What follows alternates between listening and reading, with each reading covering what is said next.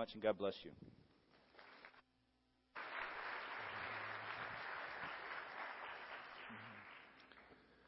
Thanks, Brother Tim. Tim's prayer card's on my desk at work in my office in Arlington Heights. 133 missionaries of the cross on 23 mission fields of our world, just like Tim Nash. And we're grateful that God has raised up an army. Just a week ago, we had a, a missionary assessment center where 12 or 15 people came that heard the call of God uh, to serve Him in world mission. And so if you're interested, you need to go and talk to Tim as he has invited you and uh, learn more about the great country of Mexico. I always tell people, oh yeah, we think in America we have an immigration problem. It isn't a problem, it's a challenge. Uh, with all the people that are coming from Central America, we can share the gospel in a way that would make a difference in their lives. Well, I understand we had the big honcho here a couple of weeks ago, Jerry Sheveland. How many were here?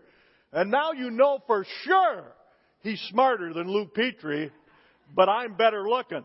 And uh, you, you remember that. Now he's retiring. I hope he told you that. Not retiring, transitioning. And uh, we're looking for a new president right now. So pray that God raises up the right person uh, so that we can lead, have good leadership, biblical leadership, visionary leadership. 1,250 churches across America. And uh, I hope he told you. I'm sure he did. You know, for all the years I was the vice president of Converge Worldwide, we had about 5,000 baptisms a year. And here at the last year that we counted, I think 2013, uh, we had over 19,000 baptisms. And we're grateful for God giving us that increase. Yeah. Uh, just a grateful opportunity for the opportunities we have to share Christ. And I'm so glad I'm a part of Springbrook Community Church where we have a pastor that believes in baptism. And, uh, but Dan holds them down too long. I don't get that. Uh, uh, uh you just tell him, let him up a little bit. Give him some air. A number of years ago, I was in Cameroon, West Africa, and there I went to the city of Limbe, uh, the old Victoria. Uh, you probably remember that place from your history. Uh, that's the place that saltwater sharks will go up the Victoria River. And uh, back in the 1700s and 1800s, where they were finding slaves, they would uh, slaves would die and they had to get rid of the bodies so they would throw them in the Victoria River and those saltwater sharks would go up that freshwater river and they would eat the bodies. It's a horrible place, a horrible history. Uh, I was there uh, accompanying a doctor from Atlanta from the Center for Disease Control and we were investigating the issue of HIV AIDS and in those days they felt like uh, the open bushmeat markets with chimpanzee meat was the reason why HIV AIDS was being spread so easily. And so he was investigating that and we had a little bit of time and they took us to the zoo in Limbe. Now, when you go to down there to Lincoln Park Zoo, they got all these beautiful animals and they're in cages and uh, you can see them all. Take your time. It's a great day. It's free. It's a great zoo down there. Uh, that is not the kind of zoo they had in Cameroon. And there in Victoria, I saw the chimpanzees, about a hundred of them in an enclosure. And then the man, the guide said, I'd like to take you to the lion enclosure. And I'll never forget it as long as I live. Uh, uh, there we were standing by a patch of grass, no bars, no wire, no nothing, no wire netting. And all of a sudden, out of the grass came a man-eating lion. He bounded towards me, and I thought to myself, Where's the toilet paper? And as I looked, there were no bars. He was not in a cage. The only thing that was keeping him in that enclosure was a thin electrical wire. He knew that if he got near that wire, it would shock him. And so he stood back. It never occurred to him, and I'm so glad it didn't, that he could jump over the wire and uh, come and take for dinner whoever was happened to be standing on the other side of that wire. I remember reading the little story. Carl Armerding was a great professor at Wheaton College and at Moody and at Dallas Theological Seminary. He tells of the time that he went to the zoo. Uh, you are certainly a brave man, he said to the lion keeper. The old lion keeper said, no, I ain't brave as he continued to sweep. Well then that cat must be tame. No, came the reply, he ain't tame. If you aren't brave and the wild cat isn't tame, then I can't understand why he doesn't attack you. Armerding said the old man chuckled, then replied with an air of confidence, Mister, he's old, and he ain't got no teeth. and I thought to myself, uh, uh, most of the lions that I've seen have teeth. And I'm sure you've seen them too at different places. The devil has teeth. The devil has teeth. The Bible says, be on the alert. Your enemy, the devil, is like a roaring lion seeking someone to devour or to eat. If you flip over in your Bibles to 1 Peter chapter 5, 1 Peter chapter 5, a tremendous passage of God's Word that Peter, under the inspiration of the Holy Spirit, wrote for our encouragement, beginning at verse 1.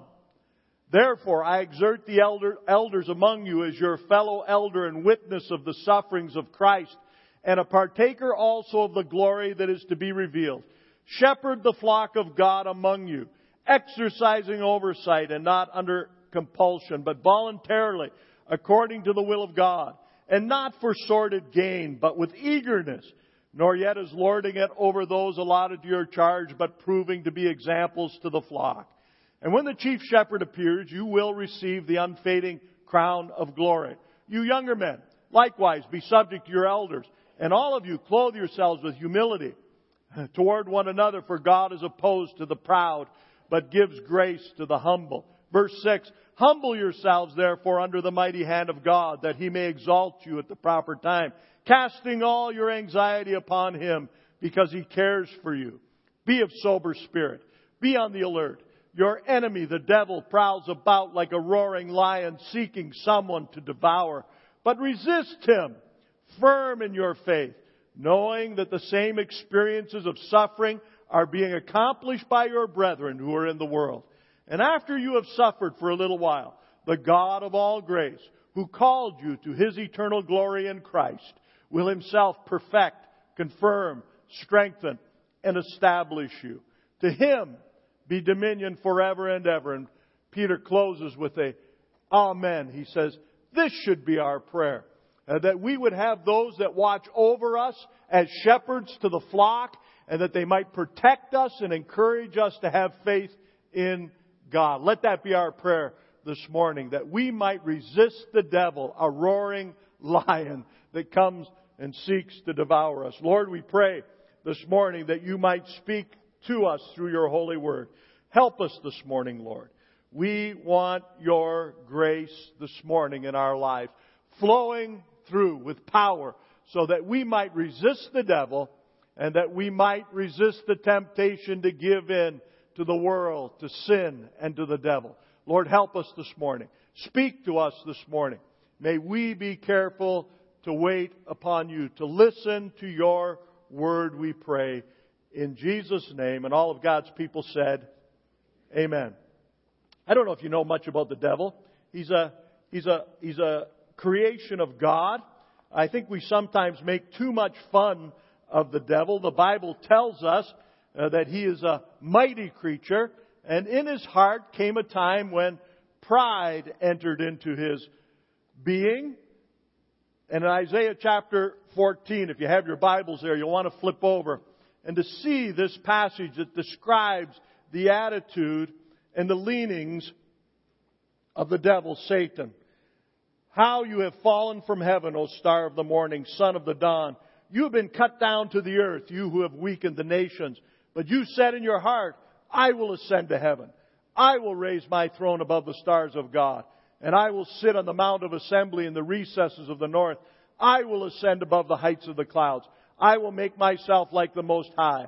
Nevertheless, you will be thrust down to hell, to the recesses of the pit. Those who see you will gaze at you. They will ponder over you, saying, Is this the one who made the earth tremble, who shook kingdoms, who made the world like a wilderness and overthrew its cities and did not allow his prisoners to go home. And there's Satan, the seven great I wills. As pride entered into his heart, he said, I'll be made greater than God himself. I will take his throne. I will be the one that rules this world. And the strange thing about the devil is he knows that he can't do it by his power in confronting God. And that the only way he can have the victory in his life is by coming to you and me and tempting us to follow after him. One by one, he comes and he tries to deceive us. And Jesus said, be careful, this one is a liar. He's a murderer from the beginning. He's been collecting his children that will lie and murder and steal. And uh, Jesus says, but don't listen to him. Uh, and in John chapter 8, he says, You shall know the truth, and the truth shall set you free. Uh, somebody say amen. Uh, every time I come to Springbrook, I got to tell you where to say amen. We got to stop this. yeah, amen belongs there. It was Jesus that came to this world to set us free. Huh? So that you and I might have the victory through Him. He was the one that laid down His life on the cross of Calvary. The Lion of Judah. Uh, the one that rules and reigns for us so that we might experience His great grace and, and the awesome privilege of being in His house with Him. And this morning, as we look at the scriptures, as we see five points this morning, the first one is the devil is our adversary. Your enemy, the devil, prowls about like a roaring lion, seeking someone to devour. I love movies, don't you? Uh, I just love that old movie, Val Kilmer and Michael Douglas, The Ghost in the Darkness. How many have read that? Seen it? Yeah. I've read three books on that story alone. it's an amazing story.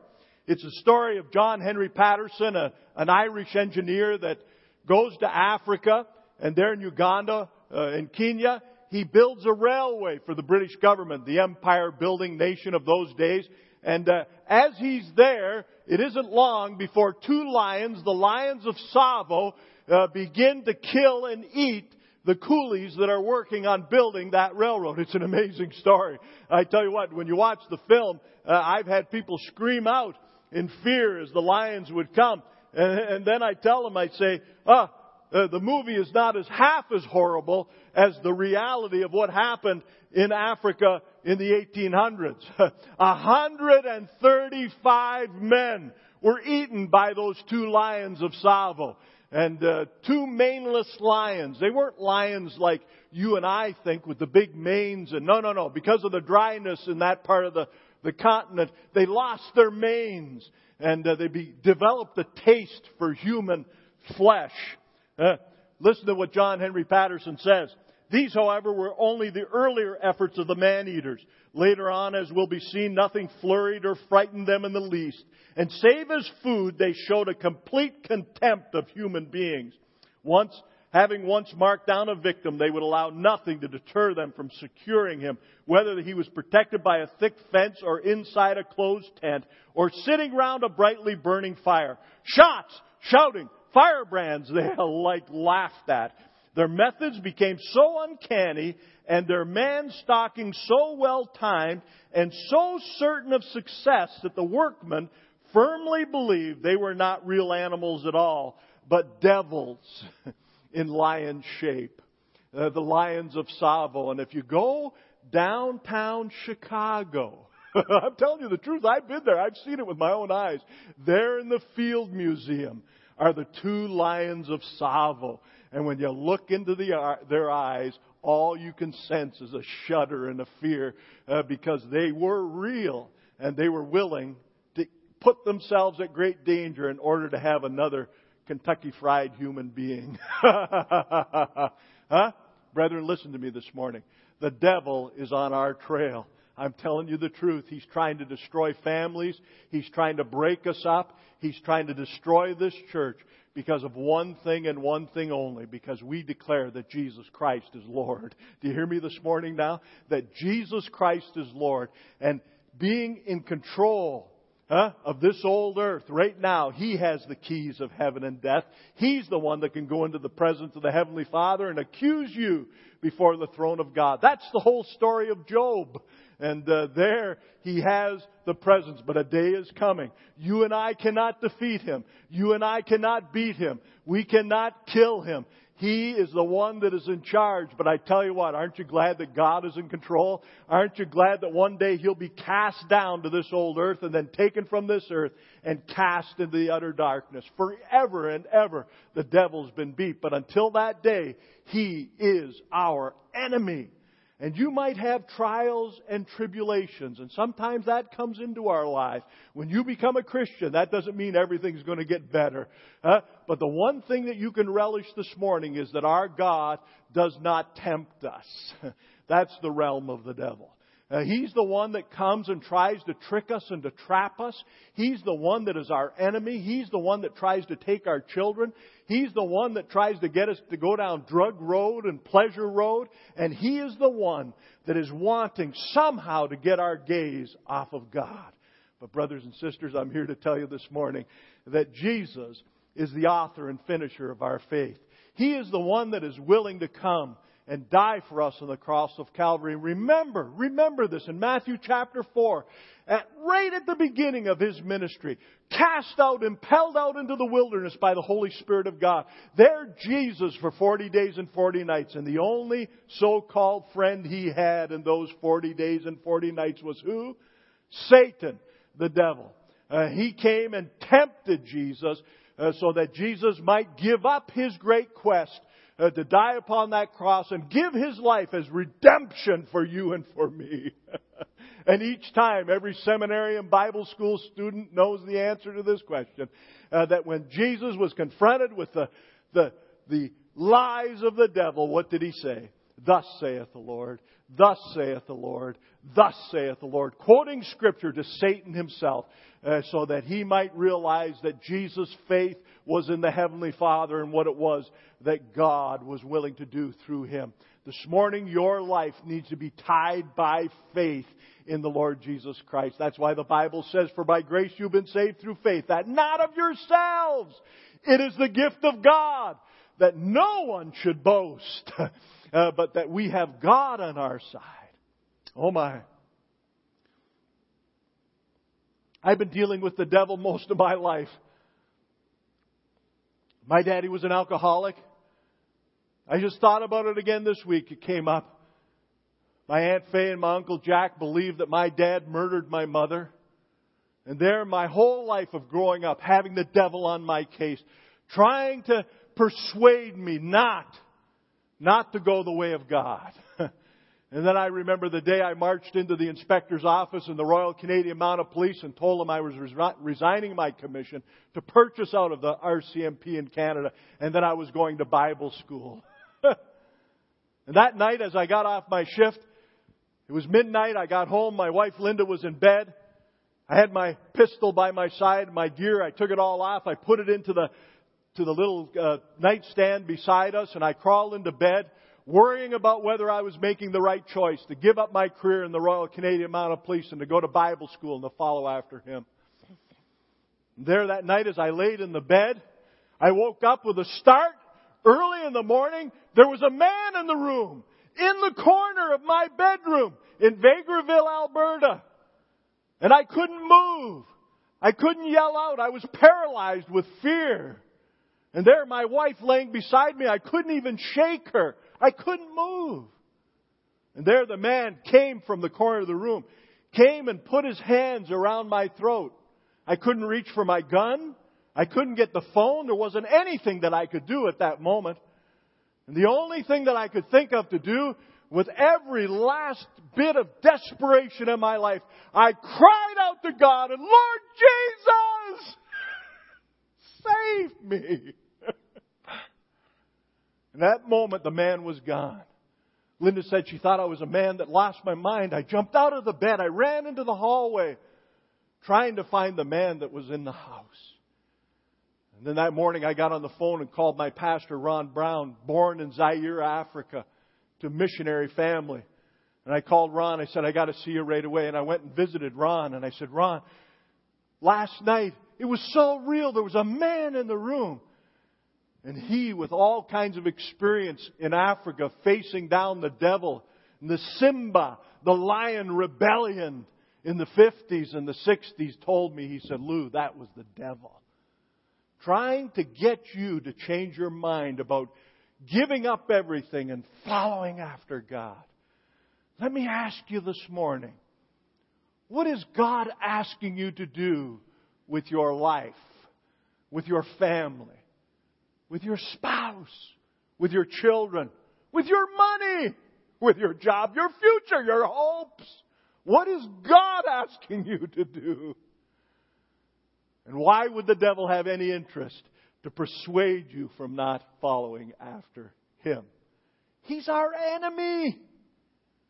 Our adversary, the devil, prowls about like a roaring lion, seeking someone to devour. But the Bible says, resist him. Firm in your faith. And that's point two. Uh, we see it right there in the, our attitude. Be of sober spirit. Be on the alert. You and I need to be alert to the tricks of the devil. He's a wily one. He'll come and everything will look right and beautiful. The Bible says he comes as an angel of light sometimes. Huh? He doesn't always come with the pitchfork and the red horns and the red outfit. That's Santa Claus. At best, it's a Royal Canadian Mounted Policeman. but I tell you what, you and I need to be alert. We need to be of sober attitude. We need to make sure that we understand what it is that the di- what the devil is trying to do. We are responsible for our spiritual lives and testimony. We need to be diligent to the attacks of the devil. He is seeking someone to devour. Listen to Patterson again. I had put some cattle into the deserted hospital enclosure and left a few tents standing so that the lions might be deceived and think that the patients were still within the boma, the fence. We sat in the car for a couple of hours in perfect silence, enveloped in Stygian darkness, and then I plainly heard a dry stick snap. The man eater, I whispered to Brock. A few minutes afterwards, we heard a dull thud as if some heavy body had jumped over the boma. Then we heard the cattle running about. And after that, everything became still. I now proposed to my companion that I should climb out of the car, lie on the ground, so as to get a better shot at the brute, if he should come in our direction with his prey. But Brock persuaded me to remain where I was, and thank God I took his advice. For at that very moment, the lion was actually stalking us. And after a short period of intense gazing into the darkness, I thought I saw something glide to a bush in front of us. In a whisper, I asked Brock, Did you see anything? But he made no reply. So I held my rifle in readiness and waited. Those two or three moments I shall never forget. I felt instinctively that the uncanny devil was stealing stealthily toward us. And I even thought I could discern a form of some kind. But I feared to fire lest it should be only my imagination running away with me. And in that case, I should merely frighten the man eater away. The darkness and the silence could almost be felt, and for those few seconds, the strain on my nerves was almost un- unendurable. Then suddenly, a huge body sprang at us. The lion, I shouted. And both our shots rang out simultaneously. The noise and flash of our rifles so terrified the brute that instead of leaping right into the car, he turned in his spring. But he got so close to me that I felt the wipe of his paw across my face. If we had not been thoroughly on the alert, he should have undoubtedly got one of us. We had the luckiest escape that night that is possible for man to experience. Only our keen vigilance and God's good providence saved one or both of us from an awful fate. and when you've been in the presence of the devil, I tell you what, it is unmistakable. Unmistakable. There I was in Sioux Falls, South Dakota.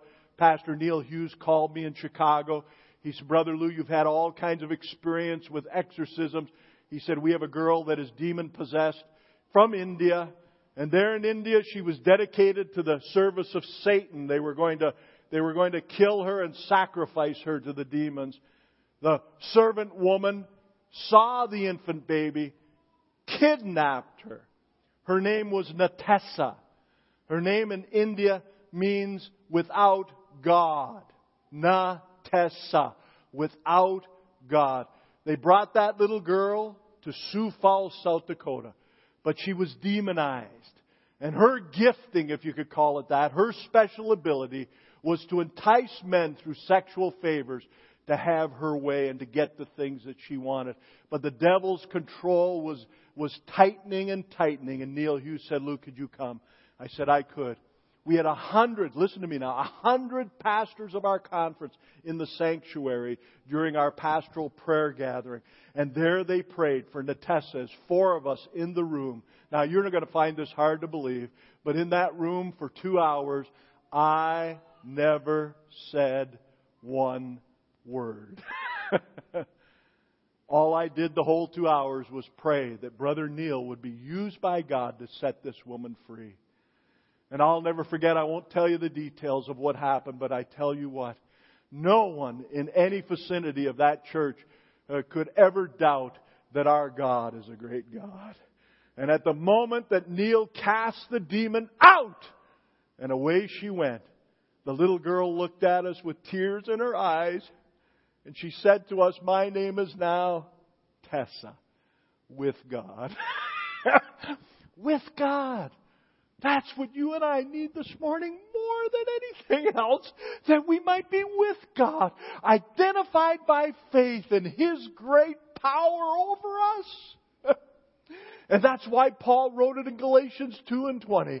I am crucified with Christ, nevertheless I live. Yet not I, but Christ lives in me. And the life which I am now living, I live by faith in the Son of God who loved me and delivered himself up for me. Are you living for Him this morning? Is Jesus Christ in first place in your life this morning? Stephen Olford, the great New Testament scholar, said He is either Lord of all or He is not Lord at all. So that you and I might have His care. Peter wrote it, casting all your cares upon Him because He what?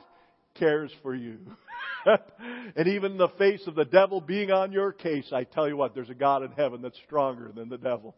He is the one that can defeat him and has defeated him, and that you and I can follow after the Lord Jesus Christ in a way that makes a difference in your life uh, for the good of people and for the glory of God. And then the third point is this.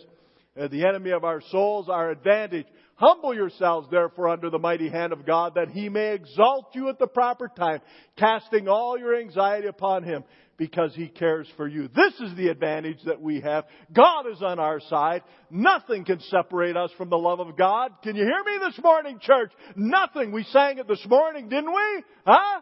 Uh, he'll never leave us or, or forsake us. He is the one that is with us every step of the way, no matter what kind of situation you're in this morning. No job, God can get you a job. Huh?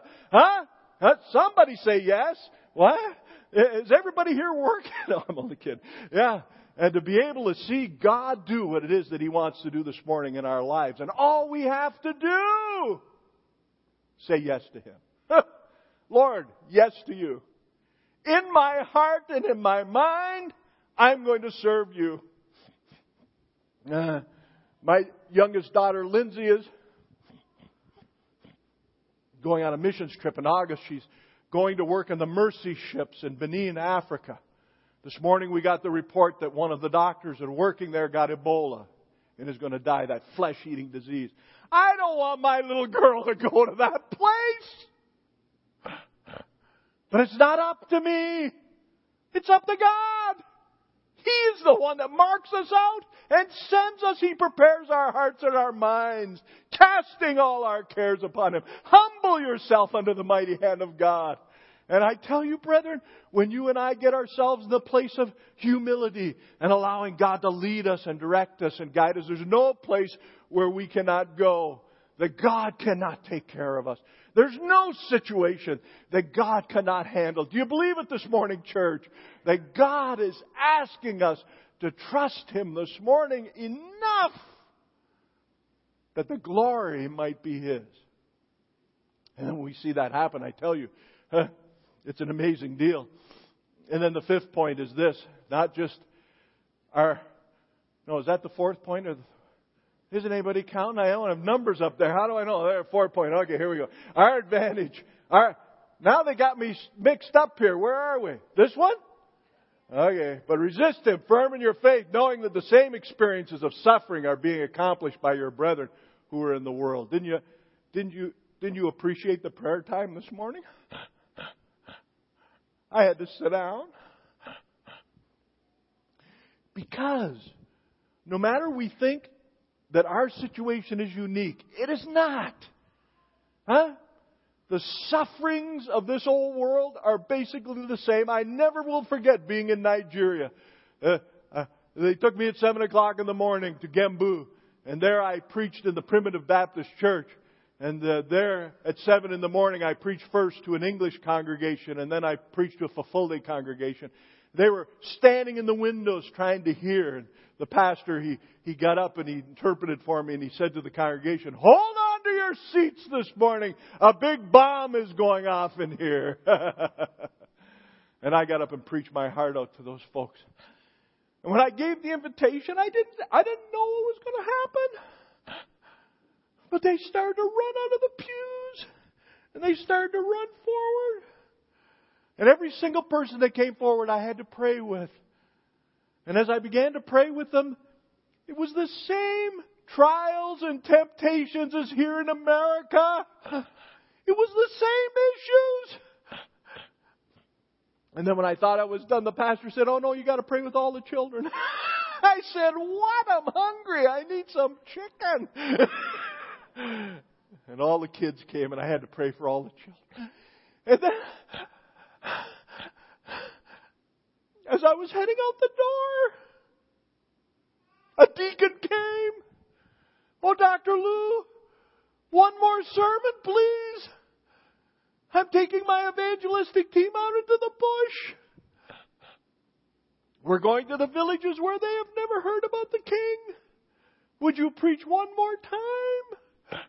one more time. You see, there was no missionary there. There was just people touched by the grace of God. And God is begging us this morning. What actions will we take? What will we sacrifice? The devil does not want you to say yes to God this morning. And all we're begging you by the grace of God to let your life be invested for the King and to let it shine in such a way that men see your good works and glorify their Father who is in heaven. And then the fifth point. Is that the fifth point? No, no, there's one more. Our advantage, our agreement. And after you have suffered for a little while, the God of all grace who called you to his eternal glory in Christ will himself perfect,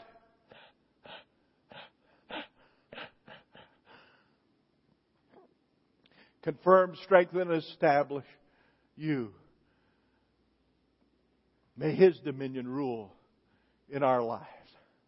A couple of weeks ago, I was in Florida. I went to Riverview, Florida, to the church, the view. Forgot all about that little place. Years ago, when we had the Extreme Steps campaign, I had the privilege of working with Bill Milliken, the pastor of Sun City Trinity Baptist Church, and we raised $300,000. And Bill was such a generous guy. He took some of that money and they planted the church, The View, in Riverview. And I forgot that I was the one responsible for that little church. And when I got there that Sunday, the pastor didn't forget. When he introduced me, he said, Lou's the reason why there's a church here. Now, he was being facetious, I know. Jesus is the reason, isn't he? And I just happened to be used by Jesus to provide a little bit of money to help with that church. There was a pastor there that had cerebral palsy. He had those crazy sticks, you know, that they use and then the clamps here. You don't see them very much anymore, but when we were kids, we saw them all the time, didn't we? Polio kids, right? Well, this guy had cerebral palsy. I looked at him. I thought he was African American. And, uh, he had dark skin, and, and as I looked at him, it must be an African American, but he wasn't. He wasn't. I said, uh, Brother, where are you from? And he said, I'm from Cartagena, Colombia. Cartagena is the oldest city in the Western Hemisphere. It's the place that the slaves from Victoria were brought to Cartagena, and then they were processed there, and then they were sent all over America. I said, What, what are these about? Oh, he said, I don't know if I could tell you the story.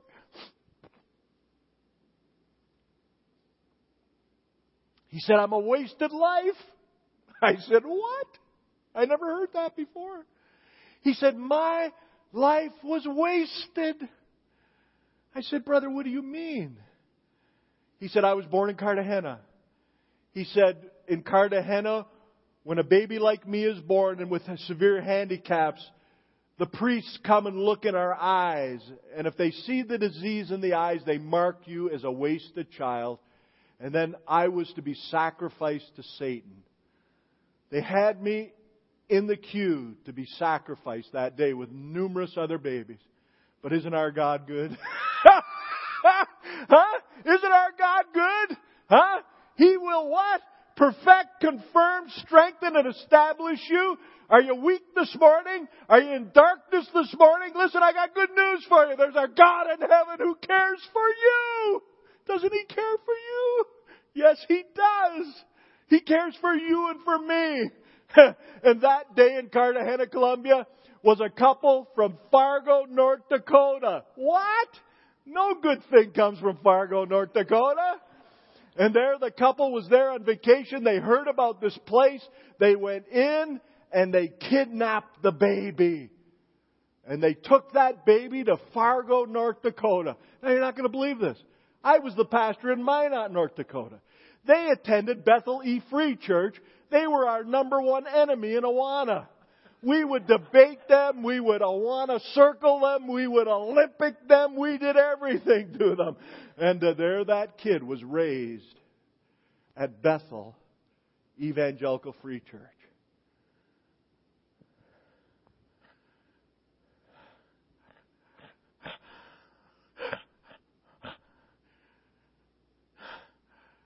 And then he heard the voice of God. I said, Brother, that can't be true. But it is true. That's the kind of world we live in, where the devil is on our case and he would destroy us. He would murder us. He would kill. He's going to do anything to get us from not serving God.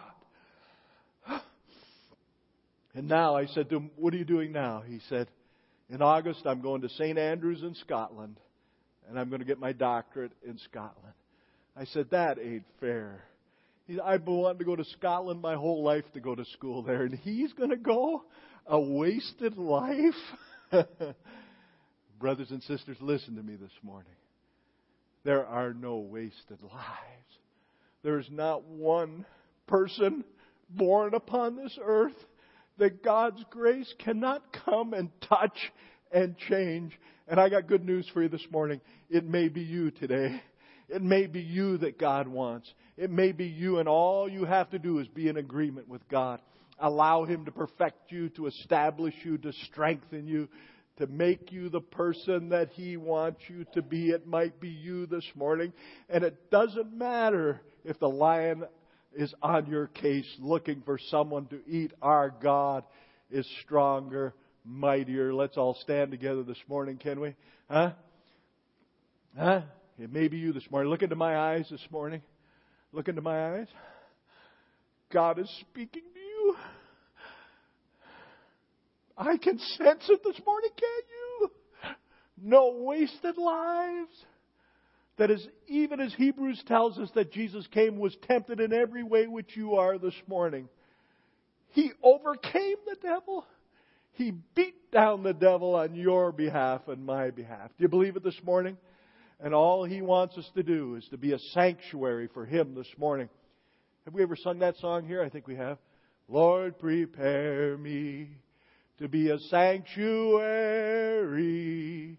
pure and holy, tried and true with thanksgiving.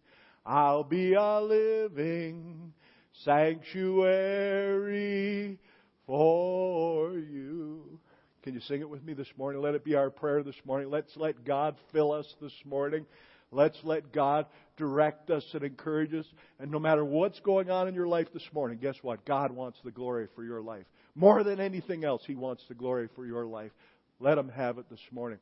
Lord, prepare me to be a sanctuary, pure and holy, tried and true, with thanksgiving.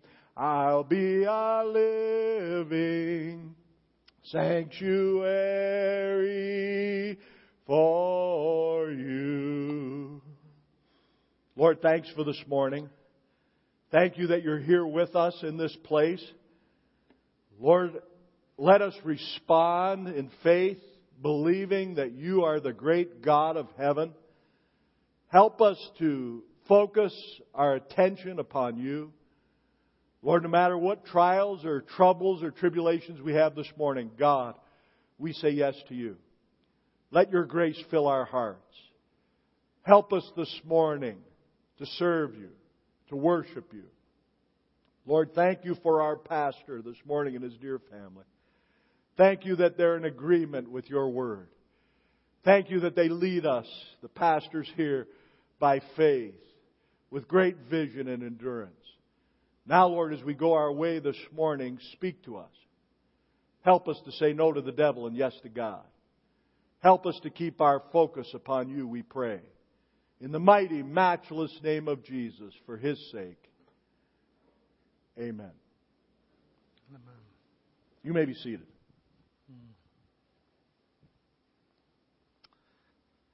Dr. Lou, I want to thank you for being with us this morning. And it's a reminder for me that God's Word is living and active, and able to cut to the marrow of our souls. And so